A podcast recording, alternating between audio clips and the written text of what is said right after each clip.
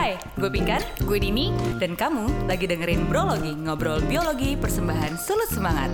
Kita bakal ngobrolin tentang hewan, tumbuhan, dan makhluk hidup lainnya. Selamat, Selamat mendengarkan. Halo Pingkan. Hai Den. Halo pendengar Brologi, kembali lagi bersama kita. Apa kabarnya teman-teman? Semoga semuanya sehat selalu. Amin. Dan di rumah saja. Amin. Kita hari ini bakal masih lanjutin episode sebelumnya, ngomongin tentang Tarsius, hewan kesukaannya Pingkan. Ding ding ding. Kring kring. Oke. Ya, jadi episode lalu kita udah ngomongin apa aja, Din? Kita udah ngomongin tentang bentuknya, kemudian matanya, uh, gimana dia loncat-loncat, makannya apa, terus dia jadi inspirasi tokoh Yoda. Ya, semoga bener dia inspirasinya ya, nggak ya. Cuma kayak kebetulan gitu. Nggak cuma gosip landai turah. Betul. Ngomong-ngomong ya, ini mungkin kalau teman-teman kemarin juga uh, apa namanya merhatiin, oh kayaknya ada yang lain nih selain Yoda nih. Gue baru kepikiran nih teman kita yang si Jamie itu waktu itu, mm-hmm. dia bahkan nggak kepikiran kalau Tarsius itu mirip Yoda atau Yoda itu mirip Tarsius. Dia kepikiran Tarsius itu mirip, mirip Jeremylin. Itu yang gue inget-inget dulu. Itu, oh oh itu yang warna hijau itu nggak sih? Iya, yang kayak uh, ada pakai topi Santa Claus gitu loh. Gue nggak tahu itu film apa sih sejujurnya ya bos. Tapi kayak ah, oh iya gitu pas gue Google Jeremylin, ah, oh iya malah lebih mirip Tarsius tuh daripada Yoda. Mm-mm. Jadi ya mungkin Jeremylin sama Yoda ada hubungan kekerabatan gitu ya, akrab gitu mereka. Jadi takutnya teman-teman ada yang protes nih, ah enggak nggak mirip Yoda, mirip Jeremylin. Eh, tapi kalau nggak salah di Sulawesi juga ada yang bilang dia mirip tikus atau enggak burung. Ya, ini gosip, kita melanjutkan gosip-gosip kemiripan dia. Uh-huh. Ada juga yang menggosipkan dia itu sebenarnya burung. Ada juga gosip lainnya dia sebenarnya tikus gitu kan. Sebenarnya itu aneh banget sih kalau mirip burung. Kenapa sih Ping dia disebut kayak mirip burung? Jadi ya, kalau mirip burung, miripnya dari suaranya kalau menurut gue. Karena pas di lapangan juga, ya ini semuanya Um, studi empiris ya. Gue waktu di, di di di lapangan juga kesaru suaranya dia sama suara burung gitu. Ah. Kadang-kadang gue ngira dia itu burung, gue kadang-kadang gue ngira burung itu dia gitu yeah. Pas ngedenger suaranya mirip banget gitu. Nah terus uh, itu kalau mengenai burung ya. Jarang kalau misalnya ada orang yang ngeliat Tarsius, oh ini burung gitu. Ada sih kenalan gue. Oke. Okay. Tapi kayak um, suaranya emang mirip banget burung gitu. Kalau mirip tikus gue masih kebayang soalnya masih kebayang, dia kan? Kulit bener. Rambutnya kan warna coklat-coklat gitu, terus yeah. Ada buntutnya. Mungkin kalau dari belakang nggak kelihatan matanya, jadi cuma kelihatan pantatnya doang. Jadi kelihatan kayak tikus. Dia terus tapi dia bukan. Jalan juga kayak empat kakinya dia kan, kayak quadrupedal, quadrupedal juga kan, pas di dahan gitu. Jadi kayak tikus. Eh quadrupedal apa Ping? Empat kaki. Jadi tangan dan kakinya jalan gitu. Dipakai untuk jalan. Iya, dipakai untuk jalan. Kalau kita berarti cuma dua. Bipedal. Bipedal. Ah, okay. Gitu. Ya yeah, kalau mirip tikus iyalah, oke okay lah. Gue masih. Uh, gue masih kebayang. Nangkep lah ya. Cuman kayak kalau burung kayak no. Iya. Gitu. Ya itu untuk meluruskan gosip-gosip yang. Um, muncul di perlambe turahan Tarsius ini ya. Aduh please banget Tarsius ada gosip ya.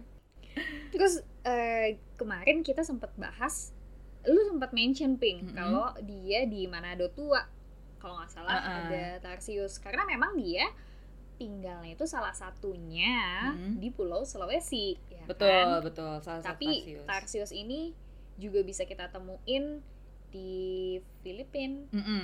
mm-hmm. ya kan? Terus gue kayak sambil Filipin, terus di, di teman gue ada yang bikin uh, N G O juga tentang Tarsius di Pulau Belitung. Gemes, iya ya ada juga. Nah jadi uh, Tarsius yang dari Sulawesi ini yang selama ini kita omongin ya, selama episode dua episode ini yang sering gue lihat juga waktu di lapangan itu adalah Eastern Tarsiers. Nah Eastern Tarsiers itu salah satu type of Tarsiers uh, yang ada di bumi ini. Selain dari dua lainnya, Western Tarsiers yang ada di Sumatera dan Kalimantan.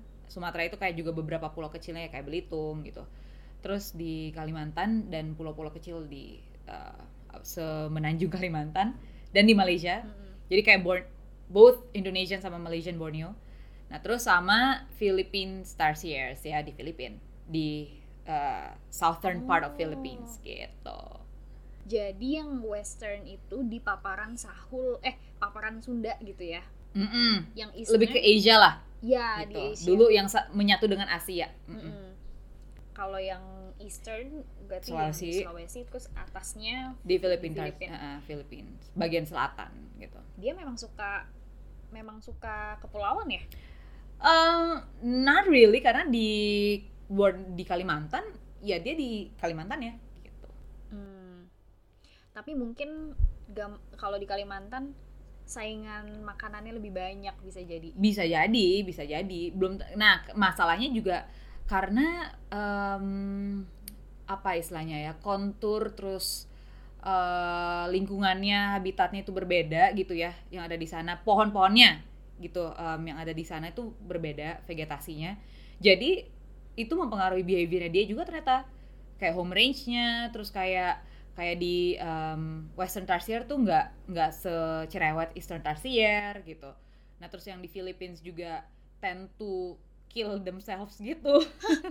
Gimana? Iya itu itu yang gosip-gosip Tarsius mau bunuh diri itu kan? Mm-mm, gosip-gosip oh, Tarsius mau bunuh diri itu kebanyakan yang dari yang dari Philippines gitu. Sedangkan yang di Eastern Tarsier tuh belum belum diteliti belum sih, nggak tahu.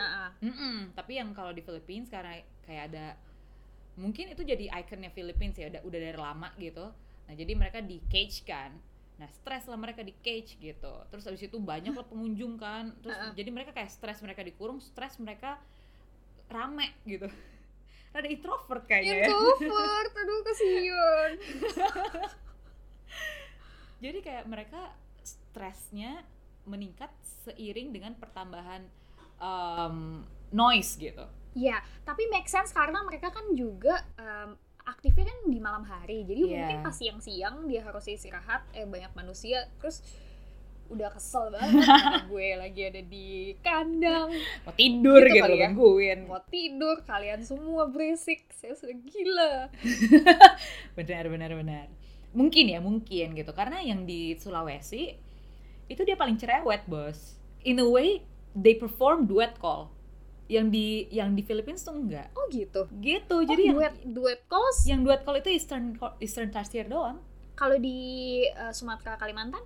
Enggak, mereka adanya mating call. Jadi nyanyinya pas udah mau kawin aja gitu. Interesting. Gue bayangin ini tuh kayak film Disney yang nyanyi-nyanyi bareng nah. sama hewan-hewan. Gue mau banget ke Sulawesi untuk bernyanyi bersama mereka. Tapi ya, ini ini my personal opinion, it's so magical. Buat gue itu magical banget deh, beneran. Oh. Itu keren banget kalau pagi-pagi pas dawn gitu. Terus um, eh dawn apa dusk sih? Gue lupa deh. Intinya gue juga enggak tahu. Pagi-pagi lah ya. Dawn, dawn, dawn. Ya, dusk itu senja. Mm-hmm. Itu lo di hutan bersama suara um, jangkrik dan lain sebagainya, serangga. Abis itu kayak aduh, ngerti lah suara hutan pagi hari ya. Yeah. Itu suara Tarsius. Wah, itu gokil sih. Aduh. Itu gokil. Oh my god. Eh, makanya please. Teman-teman, please hutan banget. pelihara pelihara hutan supaya tarsiusnya lestari. Gua kira lo dia enggak. Gua kira lo mau bilang pelihara tarsius. Jangan. No, no, no. Karena dia enggak akan nyanyi kalau lo pelihara. Ngapain? Karena kalau aduh nanti kalau misalnya dipelihara kayak di Filipina lagi dia. Yoi. Duk duk duk. Dia dia membunuh dirinya kayak apa namanya? Suicidal attempt-nya itu jedok-jedokin kepala. Aduh, gila enggak? Kasihan banget, kasihan banget. Mm. Gitu. Aduh. Nah, jadi itu ada ada tiga tarsius ya, ada tiga jenis tarsier yang kayak baru-baru ini kayak sepuluh tahun lalu ya. Uh, genusnya tuh beda. Dulu kan semuanya genusnya sama. Tarsius. Tarsius. Uh-uh. Sekarang udah beda. Akhirnya dari tiga tiga apa tiga grup Tarsius ini akhirnya namanya bukan Genusnya Tarsius, bukan lagi, Tarsius lagi. Iya. Depannya. Karena si Shekel sama hmm. Colin itu uh, penelitian mereka menemukan bahwa based on their genetics, terus morphology sama vokalisasinya, nah yang bakal kita ngomongin dikit lagi nih, itu beda significantly. Significantly as in they they worth their own genus gitu. Mm. Kalau teman-teman yang mungkin lupa genus itu apa, jadi setiap spesies, mm. setiap makhluk hidup itu mm. kan ada namanya, pakai nama Latin. Kalau mm-hmm. manusia, eh kalau iya manusia kan Homo sapiens. Mm-hmm. Homo tuh kata depannya itu disebutnya genus gitu. Jadi kalau misalnya dia udah beda, uh, biasanya depannya bisa ganti. Kalau ge- bedanya banyak banget, nama genusnya bisa ganti gitu ya. Dan akhirnya si tiga uh, kelompok Tarsius yang di Sulawesi, di Jawa, eh Sumatera Kalim- dan Kalimantan. Sulama, Sumat di Sumatera, Kalimantan, Asia gitu. Sama di Filipina itu udah beda, ada tiga nama genus baru sekarang ya. Benar, ah, semenjak dua ribu sepuluh itu papernya publish dua ribu sepuluh. Nah di, di di Sulawesi sendiri itu kan yang semuanya Tarsius kan. Iya. Yeah. Cuma ada salah satu hipotesis yang cukup terkenal di dunia penelitian Tarsius yang uh-huh. dikemukakan uh, oleh peneliti Tarsius namanya Myron Shekel. Dan dia, uh, dan uh, Leksono. Oh ya. Iya. Yeah. Ada ada peneliti Indonesia juga ya. Iya. Um, mereka berhipotesis bahwa kemungkinan nih yang di Sulawesi bukan cuma satu spesies, karena tadinya semua yang bukan di Sulawesi bukan cuma Tarsius tarsier. Tarsius tarsier. Betul. Tapi setelah mereka keliling-keliling-keliling, wah kayak beda nih. Mm-hmm. Yang beda itu dia sebutin vokalisasinya mm-hmm. waktu dia nyanyi-nyanyi itu mm-hmm. kan. Akhirnya mm-hmm. kemungkinan ini be- berbeda. Mm-hmm. Sampai akhirnya penelitian dilakukan dan bener wah mm-hmm. sekarang udah ada berapa? empat belas dari enam belas ya. Duh, dari yang di tiga belas ya. Karena terakhir tuh uh, nambah kan satu yang dari pulau Togian itu Tarsius Nimiitsi.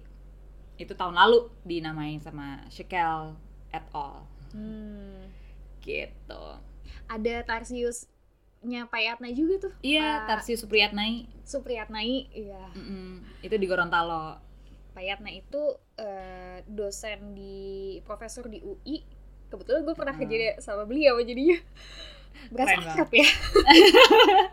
Padahal enggak. Nah itu ngomong-ngomong soal hipotesis yang tadi ya, mm-hmm.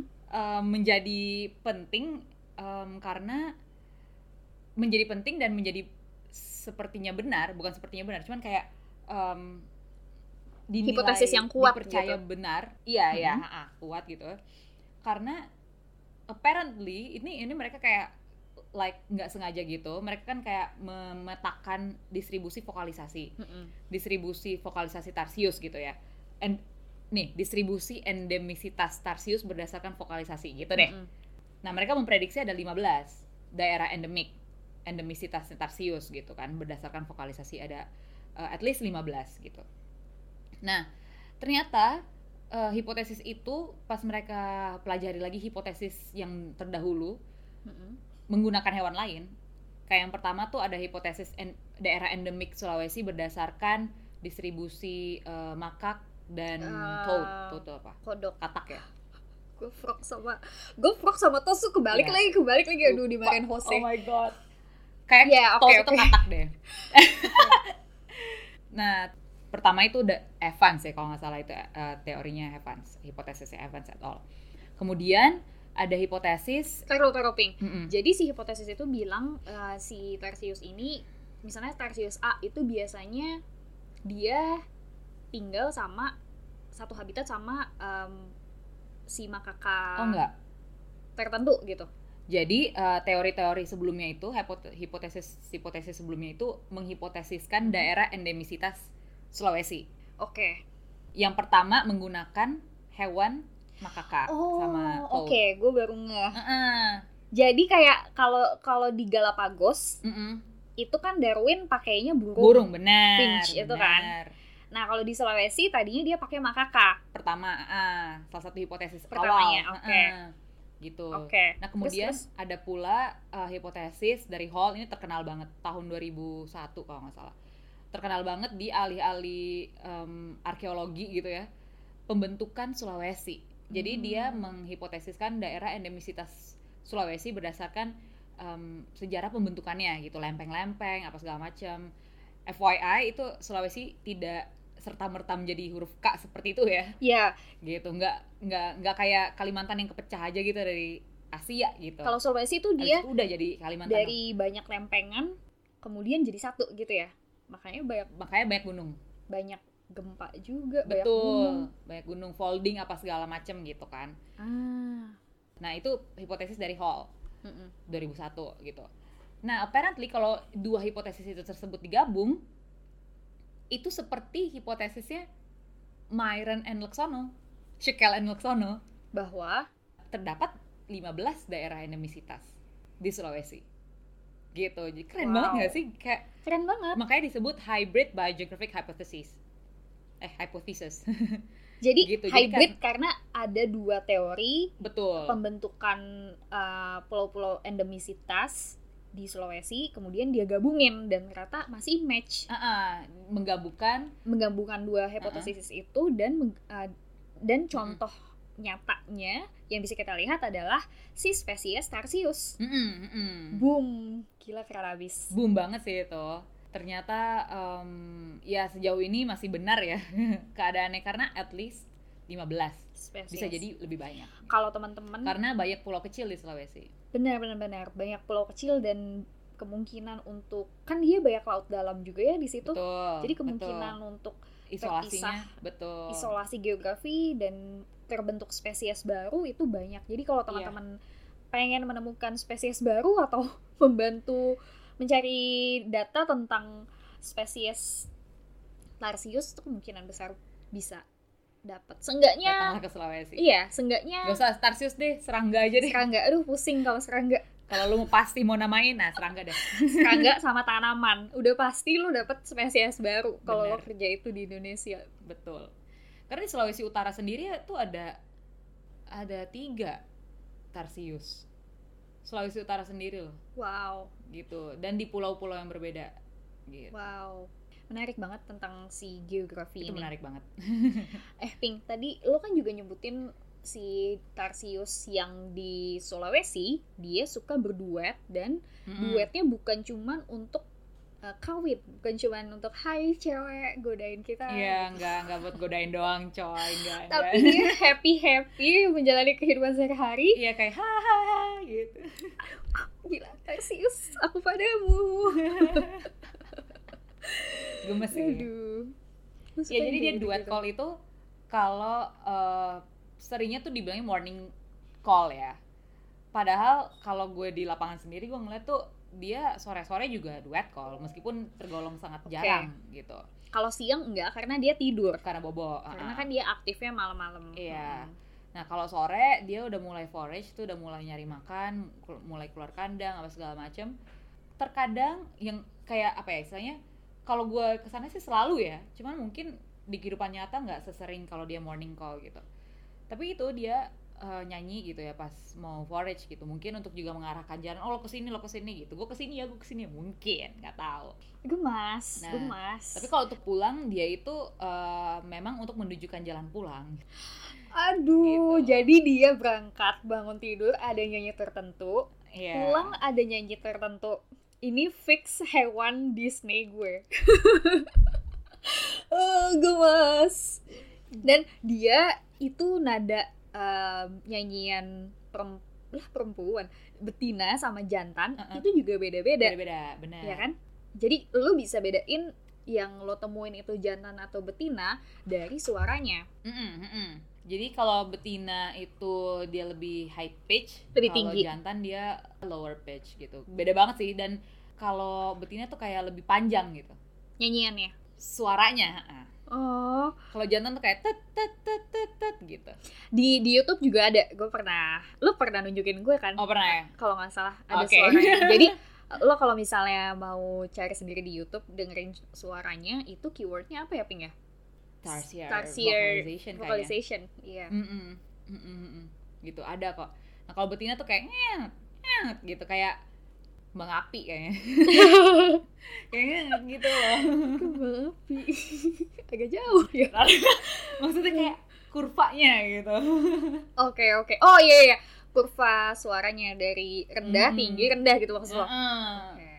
Ya rada-rada absurd memang bayangin. Gak apa-apa gue kebayang kok. Tadi karena hipotesisnya adalah satu spesies itu punya vokalisasi yang tertentu, jadi peneliti-peneliti ini mereka merekam suara Tarsiusnya uh, misalnya di Pulau Manado Tua. Gue tuh belum pernah ke Sulawesi jadi gue nggak salah nyebutin ya. Terus dia bawa rekaman itu ke pulau lain atau tempat lain, Sulawesi Tengah misalnya. misalnya. Mm. Terus nanti peneliti itu ngelihat nih uh, nanti si spesies itu yang ada di Sulawesi Tengah nyanyi balik nggak nih? Kalau misalnya nggak kenal dengan suara yang udah direkam dari pulau hmm. lain, berarti kemungkinan dia bukan spesies, spesies berbeda. Yang iya, spesies hmm. yang berbeda. Dan itu terjadi. Makanya ya hipotesisnya lumayan menuntun lah discovery yeah. spesies uh-huh. baru Tarsius. Spesies gitu. baru. Dan uh, rekaman si Tarsius nyanyi itu juga bisa peneliti-peneliti pakai untuk mancing si Tarsius itu keluar kalau mereka mau penelitian. Bener nggak ya, sih? Iya, ya, itu yang gue lakukan. Kita ngomongnya playback kan. Lu menipu.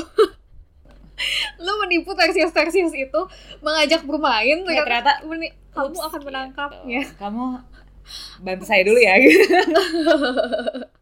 Gitu, iya kita juga memakai itu. Jadi pas uh, kita pakai rekamannya untuk mereka call balik gitu kan. Oh, di situ ternyata dia gitu. Lucu banget, parah. Parah sih, makanya biasanya, harus ke lapangan. Ping, emang dia kalau di lapangan eh di habitatnya mm-hmm. uh, dia kan tinggalnya di hutan hutan dataran rendah lah ya. Dataran rendah, hutan bambu. Uh, dataran rendah enggak juga karena dia di Kelabat pernah ditemukan juga. Hutan Kelabat, eh ya hutan Gunung Kelabat tuh seribu enam ratus sampai tujuh ratus D P L. Oh, tinggi juga ya? Iya, meter di atas permukaan laut gitu. Bahkan Tarsius pumilus yang ada di Sulawesi Tengah itu seribu sembilan ratus sampai dua ribu dia oh. di atas gunung gitu. Makanya dibilangnya kayak mountain tarsier. Oh. Gitu, Tarsius di atas gunung oh, gitu. Dan memang ideally dia udah pasti di hutan primer dong ya. Iya, karena banyak K- karena kebanyakan Sulawesi uh, gunung-gunung jadi ya di atas gunung gitu. Well, basically dia kayak bisa di mana aja sih. Um, apa namanya, tapi sudah pasti tidak ideal ya teman-teman. Mm-mm. Dan gitu. Dia kalau jalan-jalan biasanya berkelompok ya. Sekeluarga. Kelompoknya itu satu keluarga. Super duper Disney. Karena satu pohon itu satu keluarga. Dan satu keluarga isinya berapa? Itu bisa beda-beda sih, tiga sampai enam sih. enam itu udah termasuk besar, ponakan sepupu gitu. Gitu. Cuman kalau biasanya ayah ibu anak, anak dua gitu misalnya. Ayah ibu anak dua. Oh, uh-uh. seperti K B ya, tapi betul. Ada juga yang anaknya lebih banyak gitu kan. Betul sekali. Dan mereka um, teritorial gitu. Jadi kayak rumahnya tidak berpindah, di situ-situ aja. Mereka mark Um, tree house, tree house, sleeping tree-nya mereka itu uh-huh. dengan air air seni atau urinnya mereka gitu. Jadi okay. kayak um, nggak bisa nggak bisa lo ganggu nih tempat gue gitu. Jadi, ini tempat gue. Terus kayak mereka supaya mereka tahu juga rumahnya mereka di mana gitu. Iya, nggak nyasar ke rumah orang lain ya. Nggak nyasar. Pulangnya ke rumah. Pulangnya ke rumah, bukan ke kosan. Bukan ke kosan. Aduh. Iya. Oh, iya bener-bener. Kita edit terus aja ini. Enggak juga nggak apa-apa. Terus, um, nah, nah ya, nah masalahnya gini, masalahnya di sini nih. Mengapa um, menjadi penting sekali untuk menjaga habitatnya mereka gitu, meskipun mereka bisa di mana aja, Din. Karena sekalinya mereka kehilangan rumahnya mereka, mereka nggak tahu kemana lagi gitu loh. Iya, makanya kalau misalnya karena dia ada pohon tidurnya di tempat tertentu, berarti kalau pohon itu ditebang, ya udah dia nggak bisa pulang kemana, nggak punya rumah lagi gitu ya. Iya, iya benar, benar. That's why penting banget untuk um, menjaga habitatnya Tarsius gitu. Mm-mm. Bisa lo... Karena ya kalau mereka mereka hilang, udah mati aja gitu. Aduh, kasihan. Kesian. Di, uh, di Sulawesi banyak kebakaran gak sih? Kebakaran hutan jarang ya kalau Sulawesi. Di uh, di Sulawesi kan alih fungsi lahan tuh yang hmm. banyak banget. Gue gue inget kebakaran ini soalnya di Arizona waktu kita kuliah itu kan hmm. ada yang banyak banyak yang penelitian tentang burung hantu. Hmm. Terus ketika terjadi kebakaran, terus pohonnya ada yang mati, si burung hmm. hantu itu kan tempat tidurnya tuh juga teritori teritorial ping. Hmm. Jadi ketika pohon itu mati karena kebakaran, burungnya hmm. itu jadi kebingungan gitu. Iya. Baru iya. Uh, ada sih yang bisa survive kalau misalnya nggak ada pohon lain yang nggak jauh dari rumahnya gitu. Mm-hmm. Jadi kalau misalnya mm-hmm. di edge apa di tepian sisi kebakaran itu kemungkinan besar masih survive. Tapi kalau misalnya yang di tengah-tengah dia udah kebingungan gitu di mana tempat tinggal. Mm-hmm. Sedih banget. Iya ya itu Tarsius. Jadi kayak beneran terjadi itu waktu gue penelitian gue pertama kali kan ke Bunaken, abis itu ke Mantehage, Manado Tua gitu kan. Udah gitu gue balik lagi ke Bunaken, pas gue balik kedua kali itu nggak ada pohon itu, ditebang bambu. Jadi mereka kan juga di bambu ya. Mereka tuh milih tempat-tempat yang bisa hidden gitu loh, karena mereka kan anak malam sih. Anak malam, wow. Mereka kan anak malam, terus um, apa namanya sukanya yang gelap-gelap gitu, terus kayak oh, gitu. Tersembunyi. Jadi kayak mereka memilih kayak fig tree. Uh, apa tuh istilahnya? Uh, beringin, beringin, Fikus. beringin, tikus, ya. Iya beringin. Uh, beringin yang ada hollow space gitu di tengah-tengahnya untuk mereka sembunyi dan dan gelap. Terus habis itu uh, semak-semak juga uh, dan bambu gitu kan. Nah itu pas gue balik ke Bunaken bambunya udah nggak ada. Iya udah pasti nggak ada si Tarsiusnya. Keluarga itu. Dia mati apa pindah? Dia nggak nggak bisa pindah ya Ping ya? Nah ini gue nggak bisa, gue nggak bisa bilang. Yang gue temuin di bambu itu pindah apa mati gitu karena nggak uh, tahu pindah ya pindah atau mati gitu hmm. Hmm, karena nggak tahu. Yang pasti di daerah situ sekitar situ ya udah nggak ada lagi tarsiusnya. Selain karena fungsi alih fungsi lahan, tarsius ini juga uh, terancam sama perburuan, perburuan karena di Sulawesi itu banyak hewan-hewan yang masih hewan-hewan liar atau satwa liar yang masih dimakan uh, sebagai bagian dari makanan makanan tradisi kali ya, yeah. Tradisional. Mm-hmm. Mm-hmm. Salah satunya tarsius ini juga masih banyak yang makan, meskipun tarsius ini sebenarnya sudah masuk kategori dilindungi. Dilindungi. Jadi harusnya nggak boleh. Dari tahun sembilan puluh dua. Mm-hmm. Tapi masih masih di masih bisa ditemukan di pasar-pasar tradisional yang ini. Betul. Jadi P R kita bersama ya. Betul. Jadi uh, ini specifically Sulawesi Utara sih. Gue jarang menemukan ini di Sulawesi, provinsi Sulawesi lainnya gitu, karena yang yang makan pemakan segala tuh yang terkenal orang-orang Sulawesi Utara gitu. Mm-mm. Dan termasuk makan ti, makan tarsius gitu kan untuk untuk occasion tertentu gitu. Either jadi either dimakan um, atau ya perburuan liar untuk dijual lagi gitu, karena kan ini binatang eksotis ya. Iya. Yeah. Uh, jadi apa namanya ya ya menggoda gitu untuk untuk dijual gitu loh di pasar illegal mm-hmm. uh, animal trade, bukan di Indonesia, ke ke negara luar lain. Gitu. Uh-uh. Mm, nah, dan itu semua ilegal sebenarnya. Eh, of course ilegal. Dan dan sedihnya um, important stakeholders turut serta gitu ya di dalam hal itu, makanya rada rada P R banget nih untuk untuk implementasi law-nya gitu. Konservasinya, heeh. Uh-uh. Uh-uh, hukum konservasi dan manajemen konservasinya itu Hmm, harus dari semua pihak sih kerjasamanya. Dan yang bahaya lagi karena si tarsius ini kan banyak yang di pulau-pulau kecil. Jadi hmm. mungkin orang ngelihatnya, ah di pulau ini ada, di pulau itu juga ada. Benar. Gitu. Padahal itu beda spesies. Jadi kalau betul. Misalnya di pulau itu nggak ada lagi, kayak di Togian hmm. tuh kan spe- uh, pulau kecil nggak sih? Iya Togian. Iya. Pulau kecil. Hmm.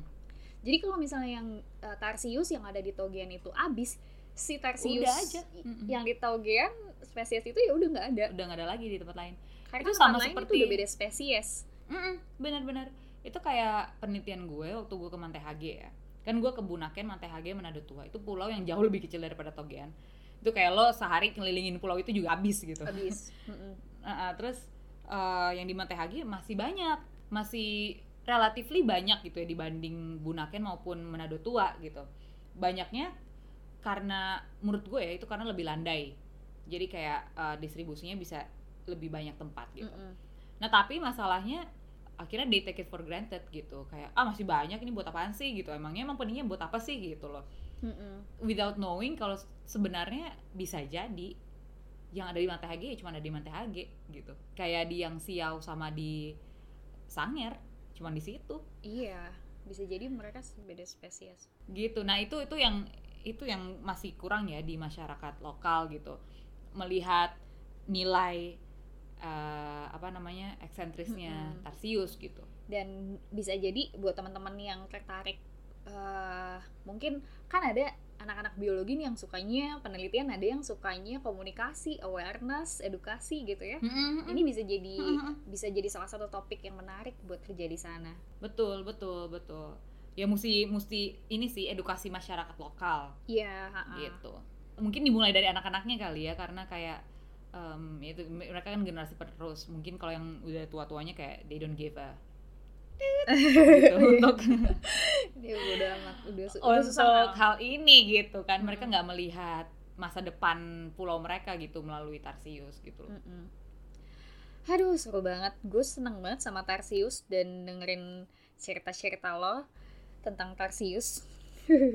Gue paling seneng karena mereka suka nyanyi. Jadi gue, dalam bayangan gue, lo tau film Enchanted gak sih? Tahu. Si yang ah, ah, gitu loh. Itu gue kayak kebayang itu mereka kayak gitu. Itu keren, emang magical banget sih. Di pagi harinya itu magical banget, Din. Gue setiap kali denger itu gue kayak hilang fokus aja, gue harusnya fokus menangkap. Lu jadi menangkap. Kayak princess gitu ya. Oh my god. Ya, yeah, kita harus ke hutan. Makanya sekali lagi teman-teman, itu gak akan bisa lo dengerin kalau dia di um, kandang. Yeah. Atau di uh, penangkaran eks itu, teman-teman.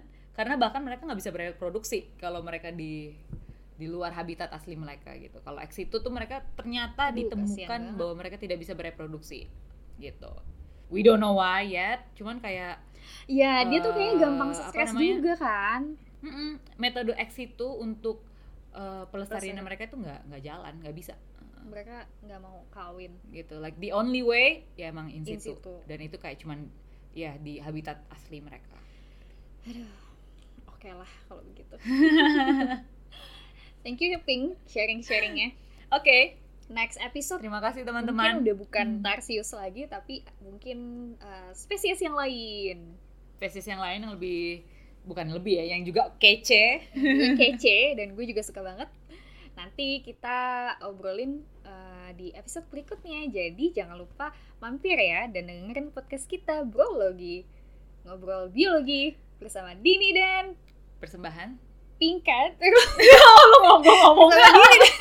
Gue ngomongnya kok kayak gitu. Oke. Dari Brologi. Jadi uh, Brologi, ngobrolin biologi bersama Dini dan Pingkan. Oke okay.